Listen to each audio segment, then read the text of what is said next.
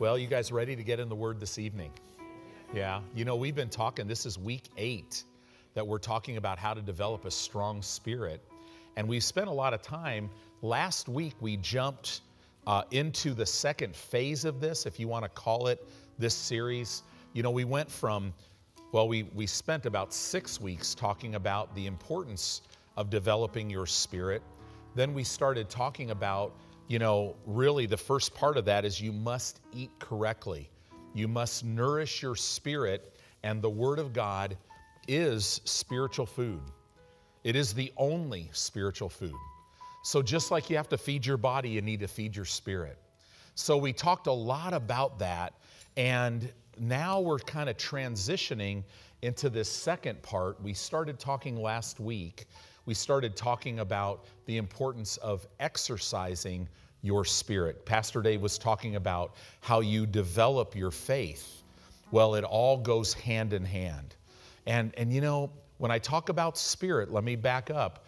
Remember what the Word of God talks about that man is a three part being. You are a spirit, okay? You're just like your father, you're a speaking spirit. You're made in the image and likeness of God. You possess a soul which is comprised of your mind, your will, and your emotions. And your soulish realm is the battleground. We've talked a lot about what Satan does, how he comes against you is by throwing thoughts to penetrate your mind because he has no power to steal, kill, and destroy from you. You have to open that door. Now, now there are times when he will go in another way and try to steal, kill, and destroy. He'll attack your body, he'll attack your finances. But when you understand that that attack, there's no authority behind it, it's illegal. He operates as an outlaw in the earth, then you can get him out with the Word of God. The Bible says we submit ourselves to the Lord, we resist the devil, and he'll flee from us and how we resist him is with the Word of God. So we're talking about some things.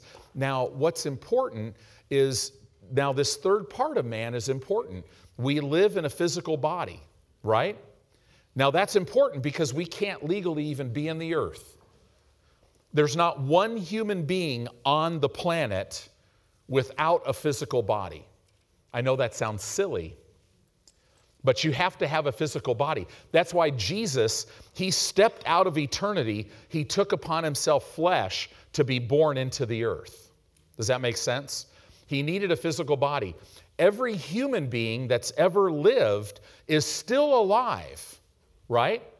They're still alive because death in the Bible, it's not the cessation of life. Life doesn't cease, it's separation. When a human being dies, their spirit, who they really are, and their soulish realm will separate from their body. If they have received Christ as their Lord and Savior and have been born again, they will be immediately into the presence of God. Right? They will just go right to heaven. So don't we don't mourn like people with no hope.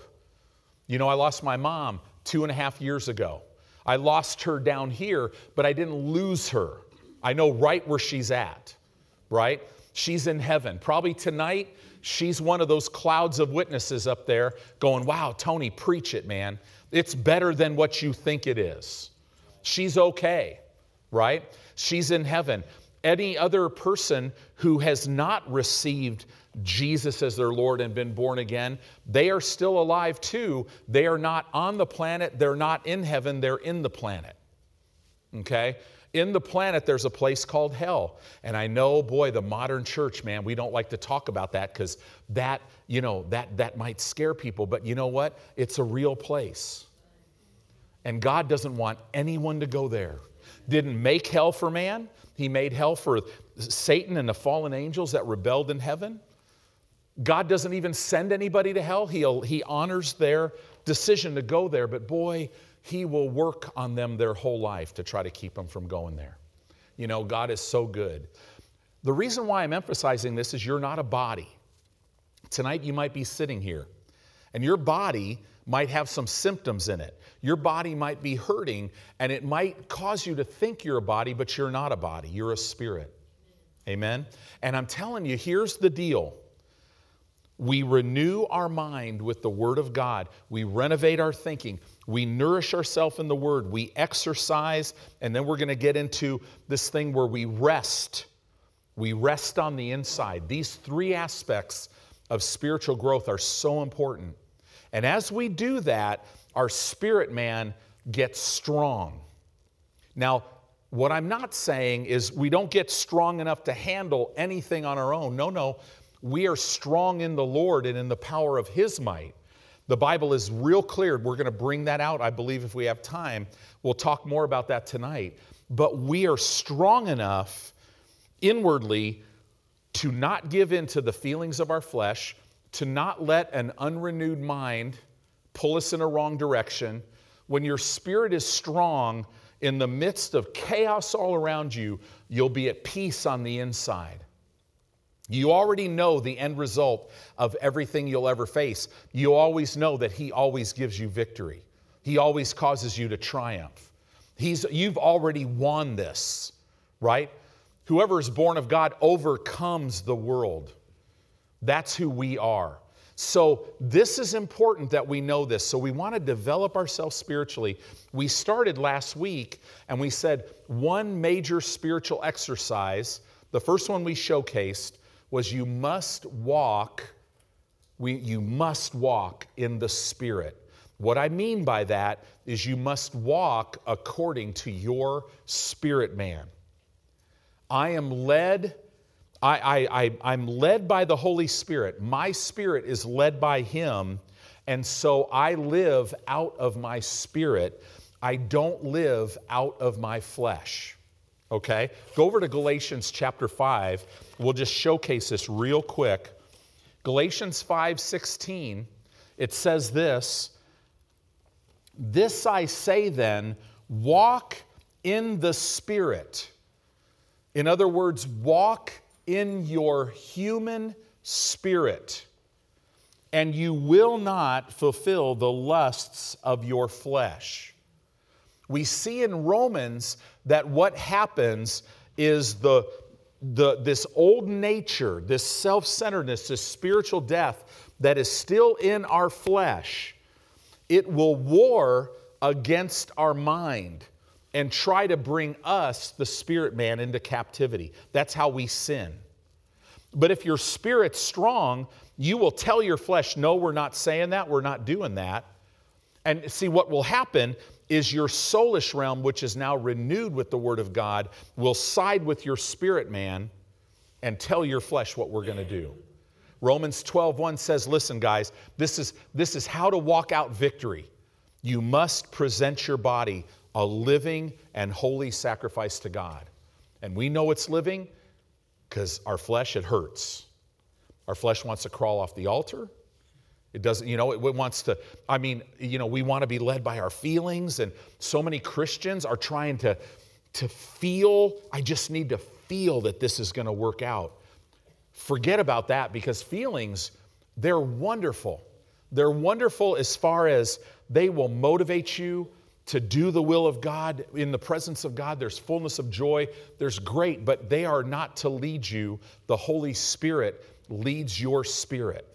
Amen? So we must walk in the Spirit. Exercise number two, we just got into it. I don't want to talk about it at all now. We talked about it a little bit, is meditating in the Word of God. This is of utmost importance you must learn how to meditate in the Word of God. That's it's it's everything. Now we went through Joshua chapter 1. We talked a little bit about that. I want to go through some of these other exercises and then I want to jump back into meditating in the Word because there's some other things that I just was stirred today that the Lord would want to say. So, exercise number three, I mentioned it last week, but we'll talk about it again. This is a major major exercise for your spirit man to develop a strong spirit, and that is speaking and praying in tongues. This is, this is gigantic. And you might say, well, you know, I just don't believe in that Holy Spirit stuff. Well, that's okay. Well, it's really not okay If Jesus is your Lord, really, you don't have a right to believe what you want to believe. But most likely, what I would ask that you would just take a moment and put just put what your feelings are aside. Have you ever noticed how Christians will put God in the box of what they think they know? right? We can't do that. Do you know a lot of churches are afraid to talk about the baptism in the Holy Spirit? And oh my gosh, I better not talk about that tongue stuff, right? Now, is the Holy Spirit weird? No. Are there some Christians that are filled with the Holy Spirit that are weird? Absolutely. Right? Absolutely. Star Trek Christians, boldly going where nobody has gone before, including the Holy Spirit. But you know what? I'd rather have a little wildfire than have nothing. Because we could teach somebody that's moving kind of, they're getting in their flesh. And, you know, I mean, I am so grateful that I never pastored the church at Corinth. I'm just, I'm just like, God, thank you. I mean, I would hate these. Could you imagine one person stands up and's giving a tongue and an interpretation, and then another one goes, Oh, yeah? What about this? Watch my gift. And then they start doing this. And, and then somebody gets up to preach and they're preach. Could you imagine if I started preaching in tongues? You'd be like, okay, wow. Right? It wouldn't bless anybody because nobody would know what I'm saying. Could you imagine if somebody came up and just completely ripped you up one side and down another in Spanish? Do you know for me, that wouldn't even affect me? Because I don't speak Spanish. I mean, if they were smiling, I would think they were blessing me. Because those words, they're containers, but that container's not opened because I don't understand the language, right? But if somebody came up and just blasted me in English, that might rile me up a little bit. Does that make sense? But speaking and praying in tongues, go to 1 Corinthians chapter 14. Now, is this for, you know, when we moved to Omaha, it was the weirdest thing. We moved here in 2003, and I would meet believers, and they would talk about, well, I just don't have the gift of tongues. And they were thinking that tongues is something for just certain believers. But no, no, no, we're not talking about the gift of tongues. There's nine gifts and manifestations of the Holy Spirit. There's tongues, there's interpretation of tongues, there's prophecy. Those are three vocal gifts of the Spirit. They only operate severally as the Holy Spirit wills. But when a person receives what the, what the 120 received on the day of Pentecost, when they received the baptism in the Holy Spirit, now those that had the Holy Spirit in them, what happened now, the Holy Spirit came upon them and the first, first evidence that they had received the baptism was this prayer language. They were praying in an unknown tongue, a tongue that was unknown to them. The Bible says a lot about it. The Bible says that for us as Christians, our weakness as a Christian is we don't always know how to pray. But when you pray in your prayer language, you are literally praying. Your, the Holy Spirit is giving your spirit utterance. Your spirit communicates that, and your tongue speaks it out. It seems a little different when you first start walking in it sometimes because it's the first time that your brain is letting go of your tongue. But you know, as you just pray in the Spirit, you're literally praying the perfect will of God. Are you, you know, and, and that might be why Satan it works so hard to keep that out of the believer's life. So in 1 Corinthians chapter 14, we're not going to teach a whole series on it. We've got some great books on there. Um, you know, we will teach a whole series on it from time to time as the Lord leads us to. But man, there's a lot of people tonight after this Bible study. Pastor Edwin and his team will be up here. They'll pray with you to receive the baptism of the Holy Spirit. It's like, it's like receiving a gift, it's very simple. But you need that. Jesus told his disciples, listen, don't, he came out of the grave. He said, guys, don't go anywhere. You go to Jerusalem, right? Until you be endued with power from on high. Don't go anywhere and do anything. Do you know Jesus in his earthly ministry did no miracles until after he was baptized in the Holy Spirit? Huge. Now, now here, don't be afraid of this. Jesus appeared, we know, to at least 500 people after his resurrection. Could you imagine? I mean, these are 500 people that knew, wow, Jesus is Lord. Here he is. I saw him die, and now here he is talking to me. And yet, out of 500 people, only 120 of them were in the upper room. Isn't that amazing? So, this might not be the most popular thing yet. However, we're an end time church, so I have a feeling that we're going to have, we're going to kind of get like the early church, because the early church, when somebody got saved, they literally, if there was a puddle of water by them, they'd water baptize them right there, and then they'd get them filled with the Holy Ghost. Everybody was one of those tongue talking believers, right? 1 Corinthians 14 2, it talks about this. It says, For he that speaks in an unknown tongue speaks not unto men, but unto God, for no man understands him. Howbeit in the Spirit he speaks mysteries. I love Weymouth's translation of the New Testament. That word mysteries brings out the Greek. It says he speaks divine secrets. I love that. So, number one, whoever speaks in an unknown tongue, when you speak in tongues, you're not speaking to men. I don't walk up to Pastor Dave and start talking in tongues. He'd be like, wow, I need to go pay, pray for Pastor. He's losing it. It would do no good, right? When I pray in my prayer language, though, I'm literally praying to God. And I'm speaking divine secrets. I'm literally praying the perfect will of God. 1 Corinthians 14, verse 4, jump to verse 4. He that speaks in an unknown tongue edifies himself. This word edify in the Greek, it literally means to complete a work. It literally means to build or to construct. In other words, when you speak in tongues, it literally is completing a work in you. It's building you, it's strengthening you, it's edifying you. This is why praying in tongues is so very important. It builds you. God is building you. He knows exactly what you need to walk in Zoe life through what you are going to face in your life. And He knows what you need. And I'm telling you, praying in an unknown tongue, first of all, you're speaking to God directly, right?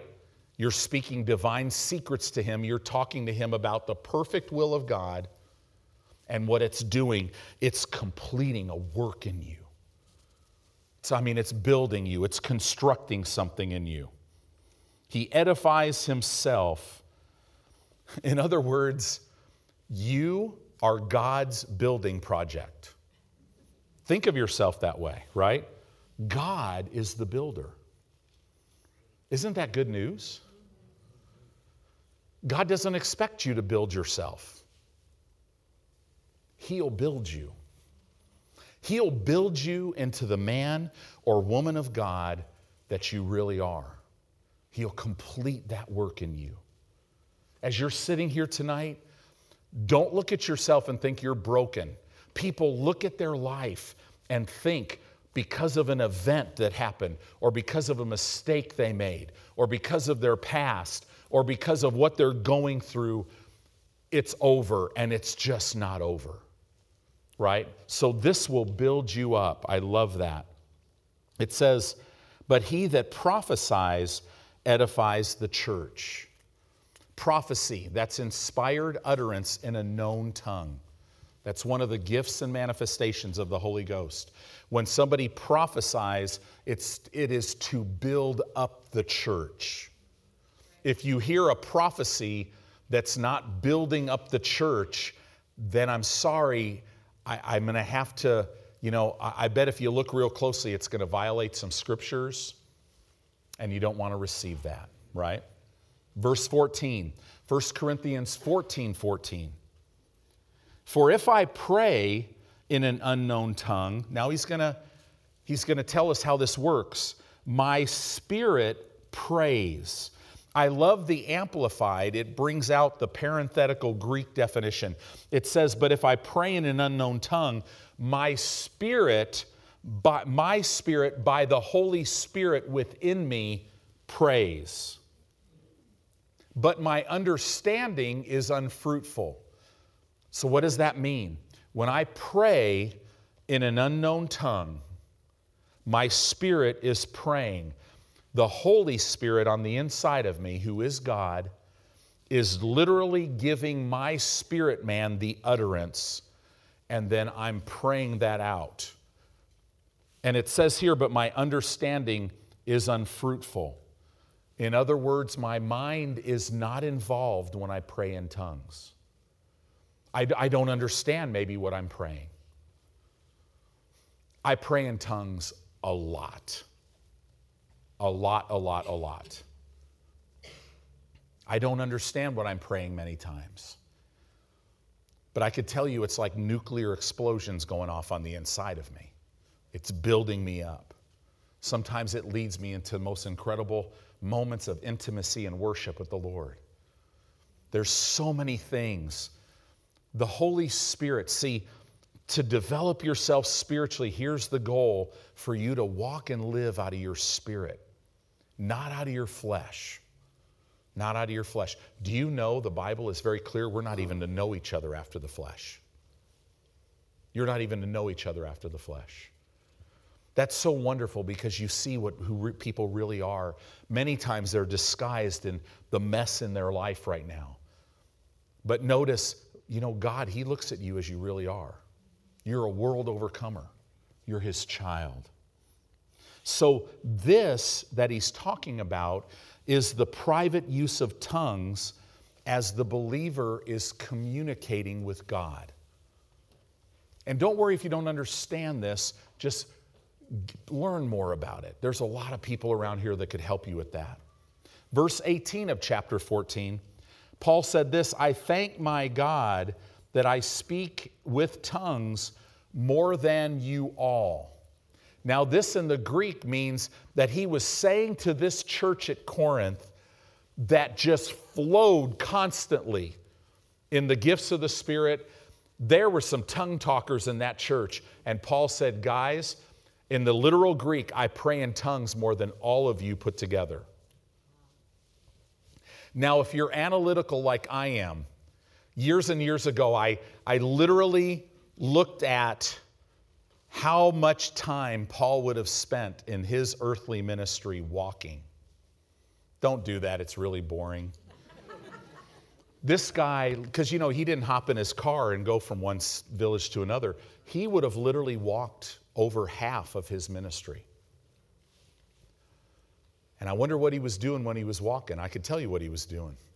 He was praying in tongues, he was building himself up. He was praying in the Spirit. Because I'm telling you, direction comes. You're built up. You're praying the perfect will of God. I mean, he prayed. So, and, and here's the thing the burden that came on him every day of his life, the burden of the church, he, he, he burned with this desire to have Christ formed in the people that he had led to Christ and, and these Christians and all these churches. Well, he could literally pray the perfect will of God. You know, I could tell you as your pastor, I love it when I, when I just start praying in the Spirit and I know I'm praying for people in our church. I'll look at church community builder and I'll look at that's how come. Boy, if you haven't, if we don't have a picture of you, please go grab one of our staff and say, Can you take a picture of me and put it on church community builder? Because I love now it's not, I'm just not seeing a name, I could see your picture. Because many times, man, for me, I'll just sit there with my phone or with my iPad and I'll just be looking at your picture and all of a sudden I'll just start speaking in tongues and I know I'm praying for you.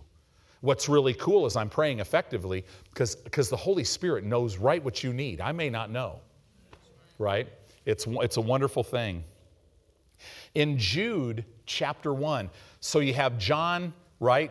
First, second, and third John, Jude, and then Revelation, right at the end of the New Testament. Jude chapter 1, in verse 20, it says this But you, beloved, building up yourselves on your most holy faith. How? Praying in the Holy Ghost. It'll build your spirit to pray in the Spirit. So, this is how, this is a big way. See, this is the way it works spiritually.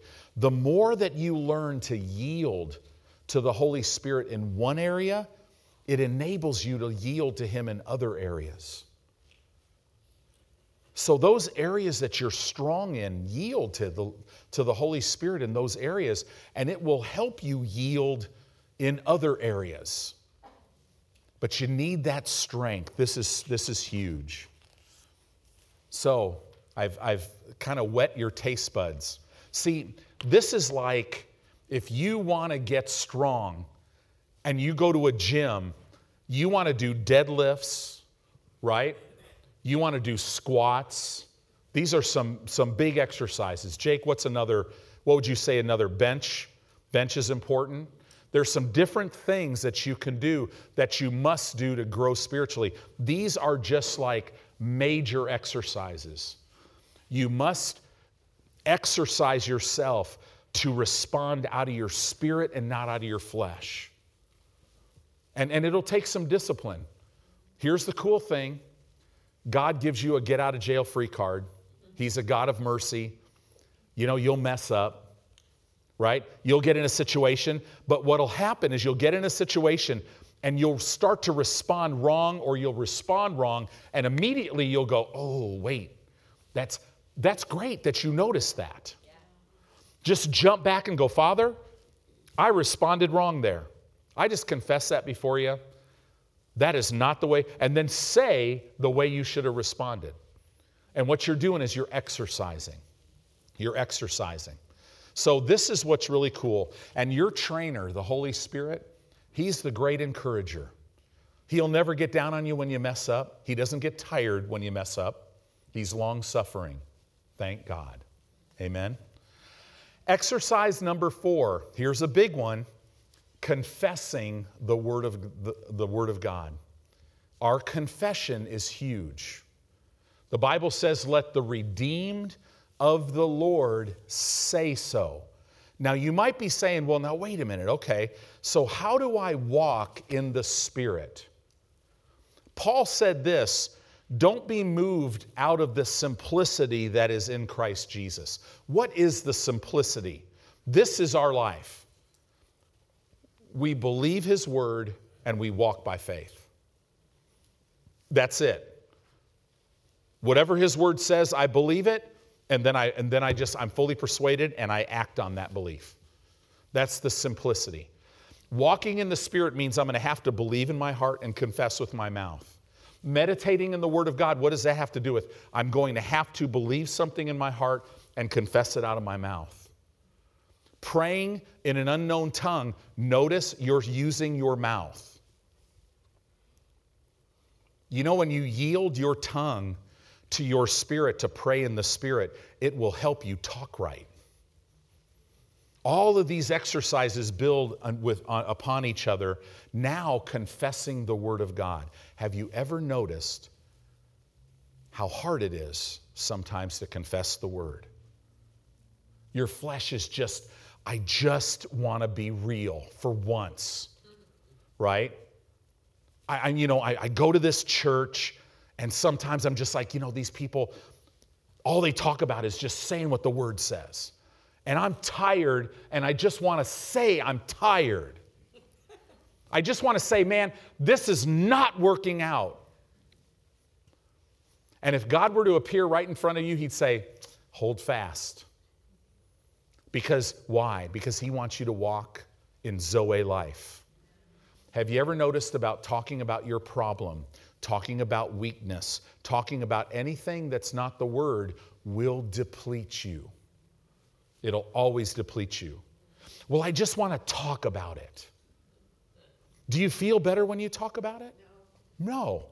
It's like you're throwing gasoline on a fire but your flesh is crazy, it will still want to talk about it. So this is a big exercise.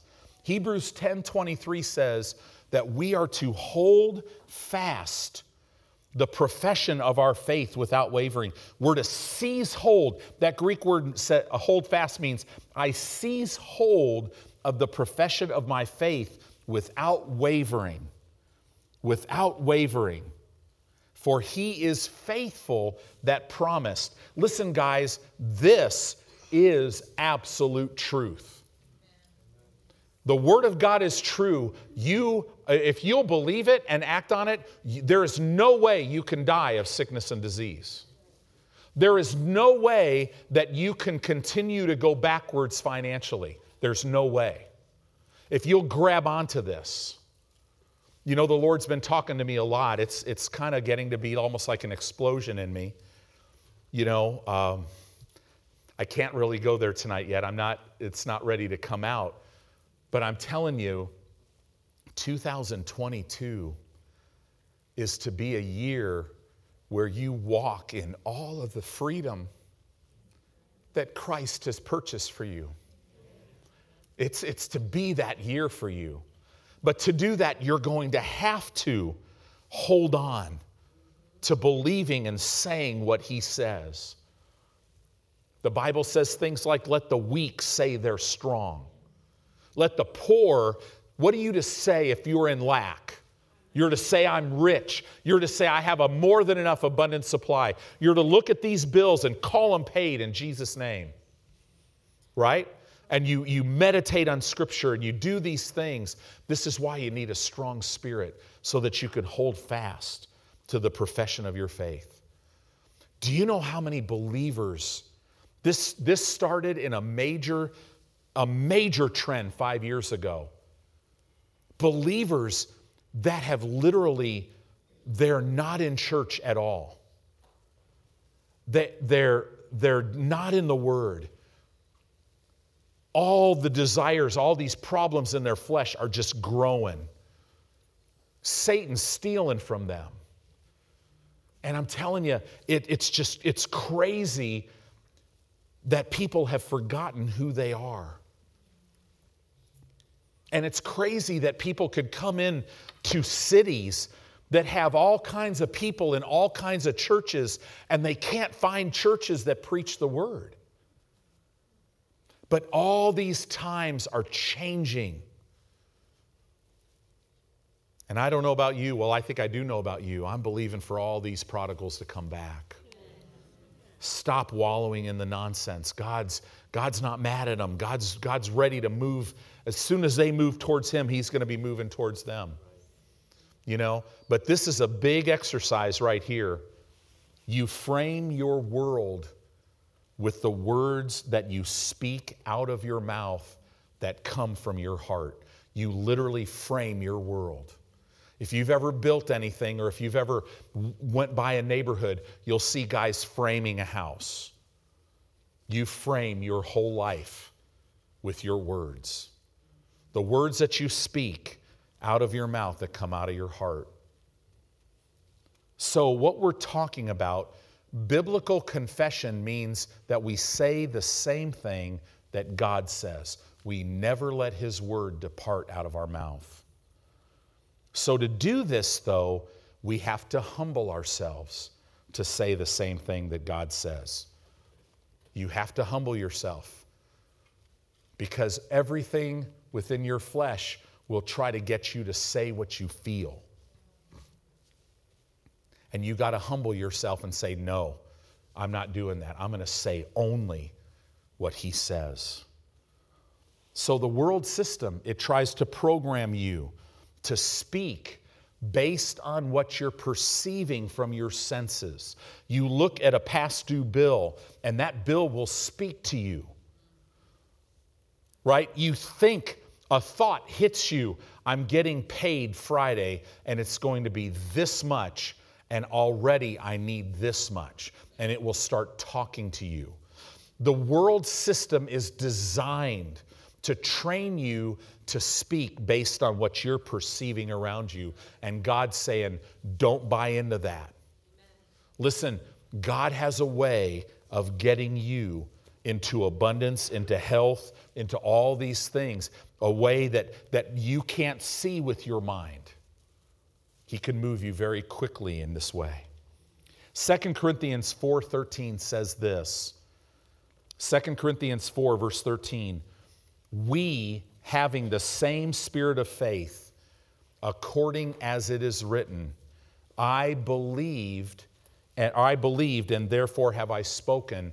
We also believe and therefore speak. In other words, a believer speaks out of what they believe in their heart. That's what we're talking about. That is the exercise.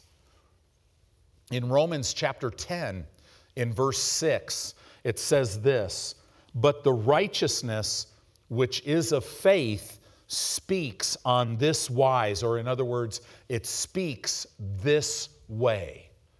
The righteousness which is of faith. Do you know when you got born again, you were made the righteousness of Almighty God in Christ. And you, you were made righteous only one way by faith. You couldn't be good enough, you couldn't earn it, right? It, it, it, has nothing to do with you. It has everything to do with Jesus. But now the Bible is saying, so how does the righteousness which is of faith speak? It speaks this way. Now jump over to verse 8 it says this the word is near thee, even in your mouth and in your heart. How does the righteousness which is of faith speak? It speaks out of your mouth what it believes in the heart. Does that make sense? God does not want you to live from the outside in, He wants you to live from the inside out. He is your source. It's time for the church to stop being moved by the circumstances. Have you noticed that the world system's yelling louder and louder and louder? Right? Do you know what that means to a child of God? Absolutely nothing. Because I'm not listening to any of that. I listen to everything here. To be honest with you, when the enemy yells louder and louder and louder, I know why because he knows his time is short. And he knows, he knows he'll never prevail against the church. Now, he thinks he's crazy, he thinks he can, but he won't. You're the church. That means the world system will not prevail against you. But you got to be strong. You got to you got to you got to work out, right? The word is near you, even in your mouth and in your heart. That is the word of faith which we preach. I love Proverbs 16, verse 23. Proverbs 16, 23 says, The heart of the wise teaches his mouth. My heart teaches my mouth and adds learning to my lips. In other words, my heart teaches me what to say in every situation. Proverbs 10 11 says this the mouth of the righteous is a well of life. Do you know you have a well of life on the inside of you? Draw out of that well and speak out of that well. In Psalm 119, in verse 172, it says, My tongue shall speak of thy word. What do I say? I say what he says. His word is living in my heart. In Proverbs chapter 13, in verse 2 and 3, I love this. Proverbs 13, we'll take a moment. Let's look at this in your Bible if you have it. It says, A man shall, not may, shall eat good by the fruit of his mouth. How are you going to eat good in life? By the fruit of your mouth. Well, no, I'm going to eat good based on how much money I make. Well, okay, that's what you think, but that's not what God says. To be honest with you, your income will increase as your mouth speaks increase. A man shall eat good by the fruit of his mouth, but the soul of the transgressors shall eat violence. Verse 3 He that keeps, now get this, he that keeps his mouth keeps his life. This word keep, it means to watch over, to control, and to guard. I am to watch over, control, and guard what is coming out of my mouth. That is how I'll keep my very life. Wow. But he that opens wide his lips. Now, in the, in the Hebrew language, this word open literally means one that is opening their mouth without any control. Now, I know every one of us know what that is like. Because I'm telling you, it's real easy to do.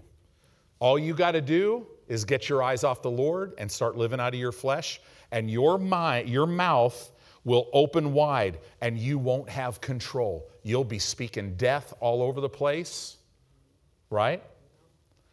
But he that opens wide his lips, it doesn't say he might have, it says he shall have destruction. Oh, brothers and sisters, the importance of this. It's so important. Your Heavenly Father wants you to talk right. Don't ever gossip about anybody. Don't ever talk about what somebody else ought to be doing. Speak the Word of God. Don't talk your problems, talk the Word of God. Right? The Lord will help you do it, but as you live out of your spirit, you'll get stronger. As you meditate in the Word, you'll get stronger. Right? As you do these things, you'll get stronger and stronger. When I read this, it gives me a picture that I'm to speak the word of God over my own life. Right? A man shall eat good by the fruit of his mouth. Your increase is not based on how much money you make. Your life is not determined by anybody else but you. Don't ever think it is right? Well, I made, you know, I made mistakes and I did this, or I grew up not knowing anything and I didn't get a college education and I, you know, or just I grew up and I just didn't have the opportunities other people's have. Yeah, right up until you met Jesus. Now your Father is the God of everything. Yeah, but I just destroyed so many things in my life. Aren't you glad that your Father brings dead things back to life? Yeah, right? They have this saying, well, it's not over until this certain lady sings, right? but that's not Christian. That's not Bible. Every battle you'll ever face, guess when it ended? 2,000 years ago when Jesus said it was finished. And oh, it might not look and it might not feel like it's over, but it's over. You know, I was talking to the, ah, well, it's hard to talk about this. There's a there's an anointing there. I was talking to the men about this. You know, we, we were in 1 John 5 about how faith is the victory. There's a principle about victory that you got to know. Whenever, see, this is what you need to know to walk in victory. You got to realize that you already have the victory, yeah. that it's already over. You've already, you've already won. Yeah, but the doctor says, man, this thing could kill me. No, not me. I already have the victory. I already have it. Yeah, but, but my finances, there's just literally no way. No, no, no, I already have the victory. When you get a revelation of that, it'll change your attitude, it'll change everything. Everything becomes possible, and it just opens the door for God to move in your life. Because there is no fear in that. So we speak God's word over ourselves. Here's another massive spiritual exercise praise worship, and prayer. This is a big one. Praise, worship, and prayer. So, so very important. In John chapter 4, verse 23, it says, But the hour cometh, and now is, when true worshipers shall worship the Father in spirit and in truth. It's impossible to worship God if you're not singing songs that are scripturally correct. It's impossible. It's impossible. We must worship out of our spirit, and we must worship in line with the Word of God, in truth. It says here, For the Father seeks such to worship Him. See, we sing to the Lord in faith. We declare who He is and what He's done, and who He's made us, and what, what He does in the earth today. We honor him and we exalt him. God finds no pleasure when we sing doubt and unbelief. One of the most popular worship songs of all times was taken from the book of Job, which is unbelievable. He gives, we have, we have just thousands and thousands of Christians, just, He gives and takes away. And God's up in heaven going, shut that off.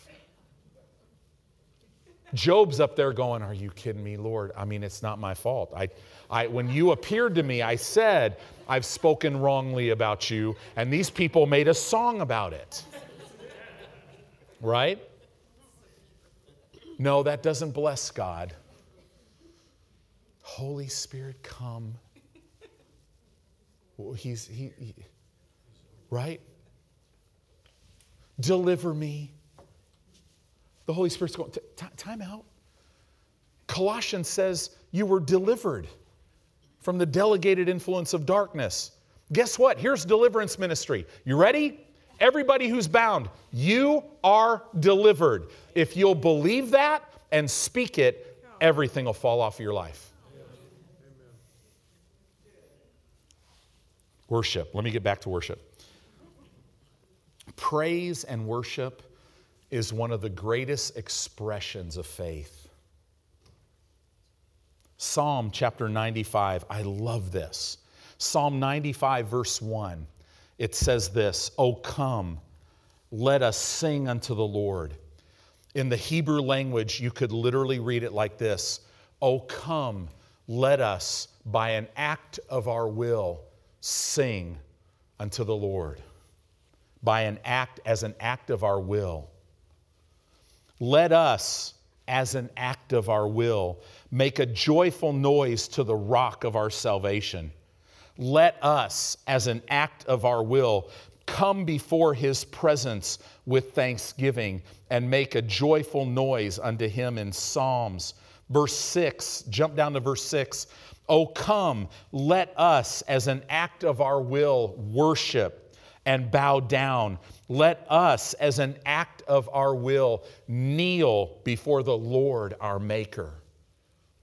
It's just, do you see the, this is as an act of our will. The reason why the Spirit of God breathed it this way is because there is no worship if it's just mechanical.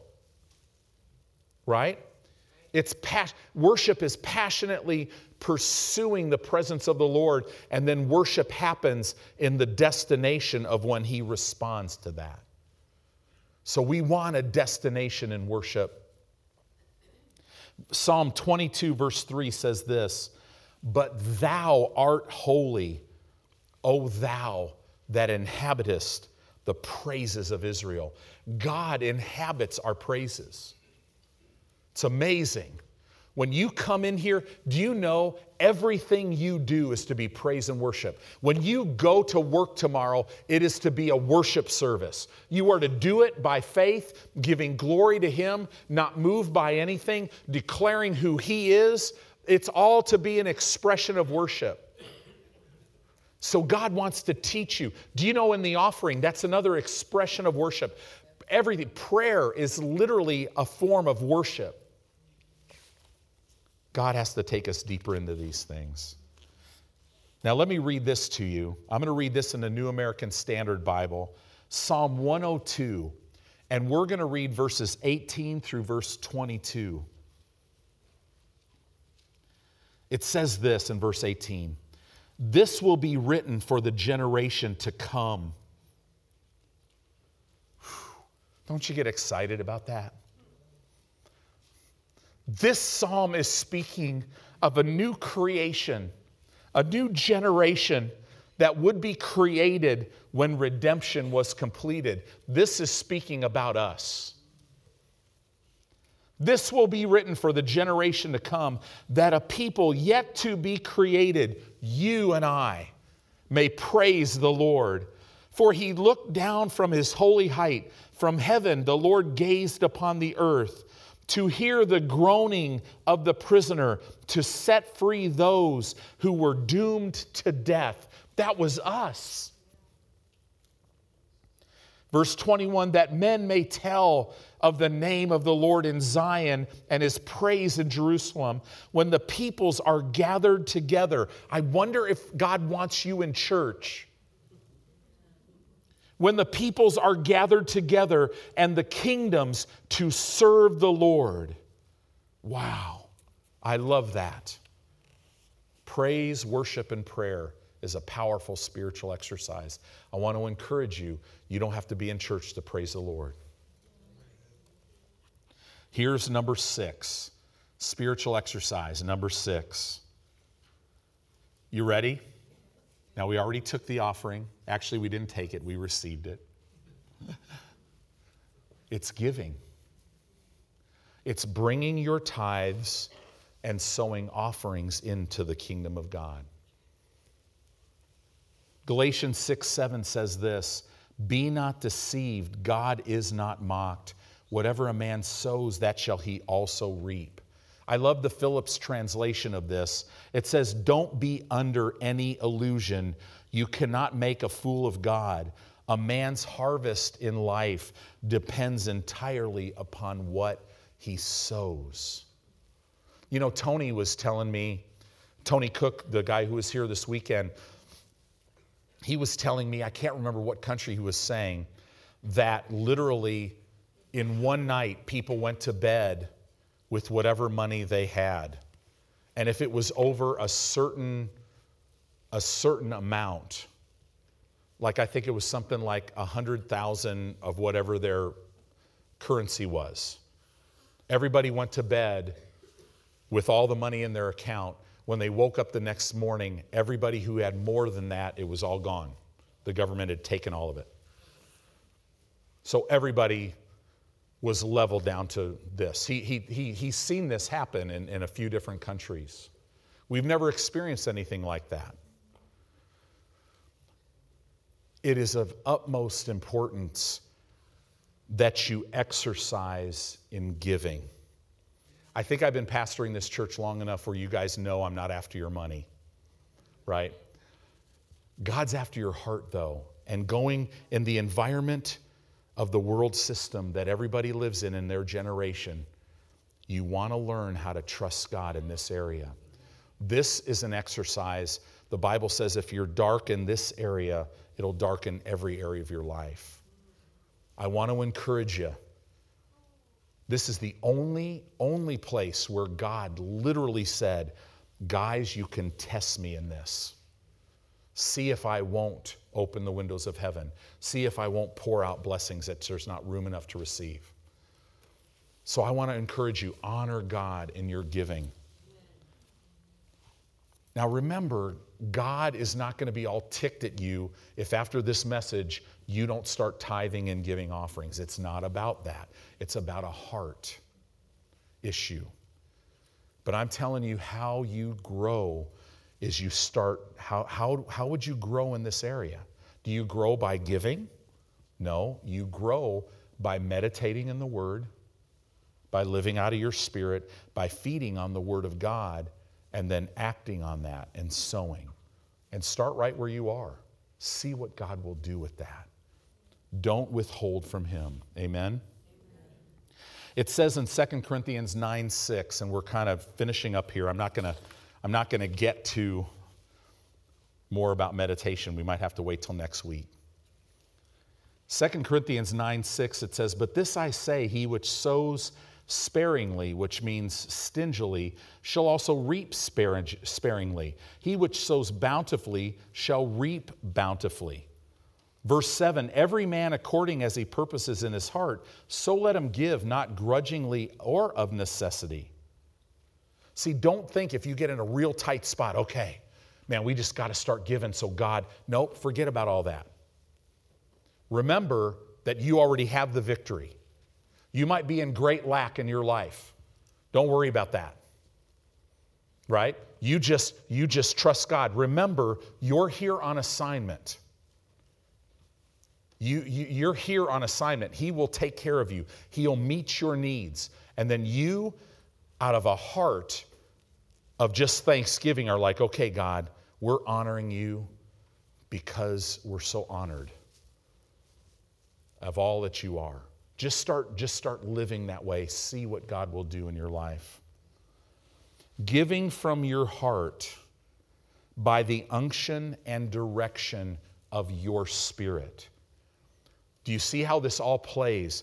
We give and we sow from our heart as we're directed by our spirit. We never give based on the outside. So if you go home tonight and you watch Christian TV and some dude is on there saying, Listen, if you send me money, I'll send you my socks. And as you walk, you'll be, don't buy that stuff, okay? Your faith to receive grows. Now, this is huge your faith to receive, well, I can't tell you how important this is. Your faith to receive grows proportionately to your faith to give. Do you realize there's people that are not able to lay hold of their healing? Now, the healing's provided for them, they just can't lay hold of it because they haven't learned how to sow and give. Does that mean you're paying for your healing? No, no, no, I'm not talking about that. Your faith grows proportionately. I mean, we're coming into winter. Now, I know Dan's believing God for no snow, and to be honest with you, I'm right with you. I'm ready for spring right now. But if it snows, go give. Go shovel somebody's driveway. Right? Go, just, just start giving whatever you have. Go home and look for some things and, and ask the Lord, okay, where's the seed for my next harvest? You know, and He might show you something and go, okay, Lord, lead me to somebody I could give this to. Just start giving because your faith to receive grows proportionately to your faith to give. And God wants you. If you look at our church, the people in our church that have been walking with God and honoring God in their finances, they just keep going higher and higher and higher in this. What brings confidence to our lives is not the new birth alone, but the richness of the Word of God that dwells in our hearts. It's not just the new birth. The new birth, we're not minimizing that, that's everything. But it's the richness of God's word that's dwelling in your heart. So these are some spiritual exercises. We may talk about some more next week or get into some other things, but I want to encourage you just get started. God has a great future for you, and He will come right into your present while He's working out your future. Amen.